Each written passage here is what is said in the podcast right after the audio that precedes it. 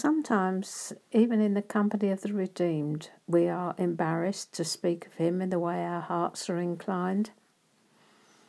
His presence in us compels us to recognize his transcendence, but we stifle it because we don't really know how to handle it. We're embarrassed to think that someone loves us so unreservedly without our doing something to deserve it.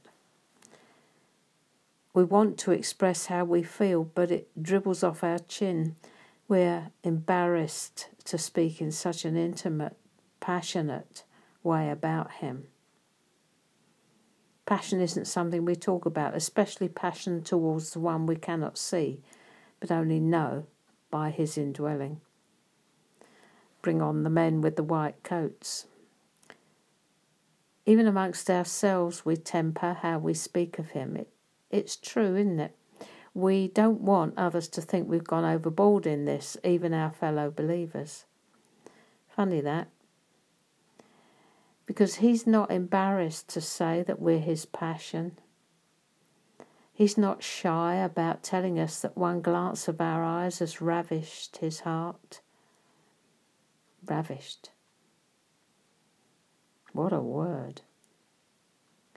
What if he was saying over you, I don't see anything wrong with you.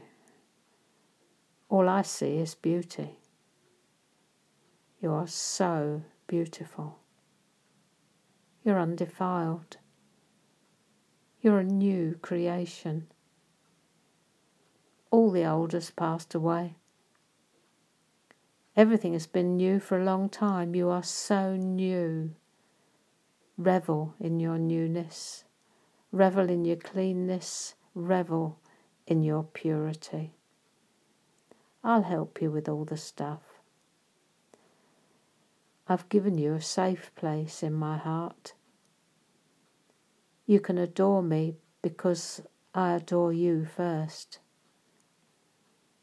Are you not my beloved? You're mine. You are mine. You're my woman. You're my woman. You're clean, you're pure, and you are beautiful. Permission has been granted for you to live a life overwhelmed. Adoration.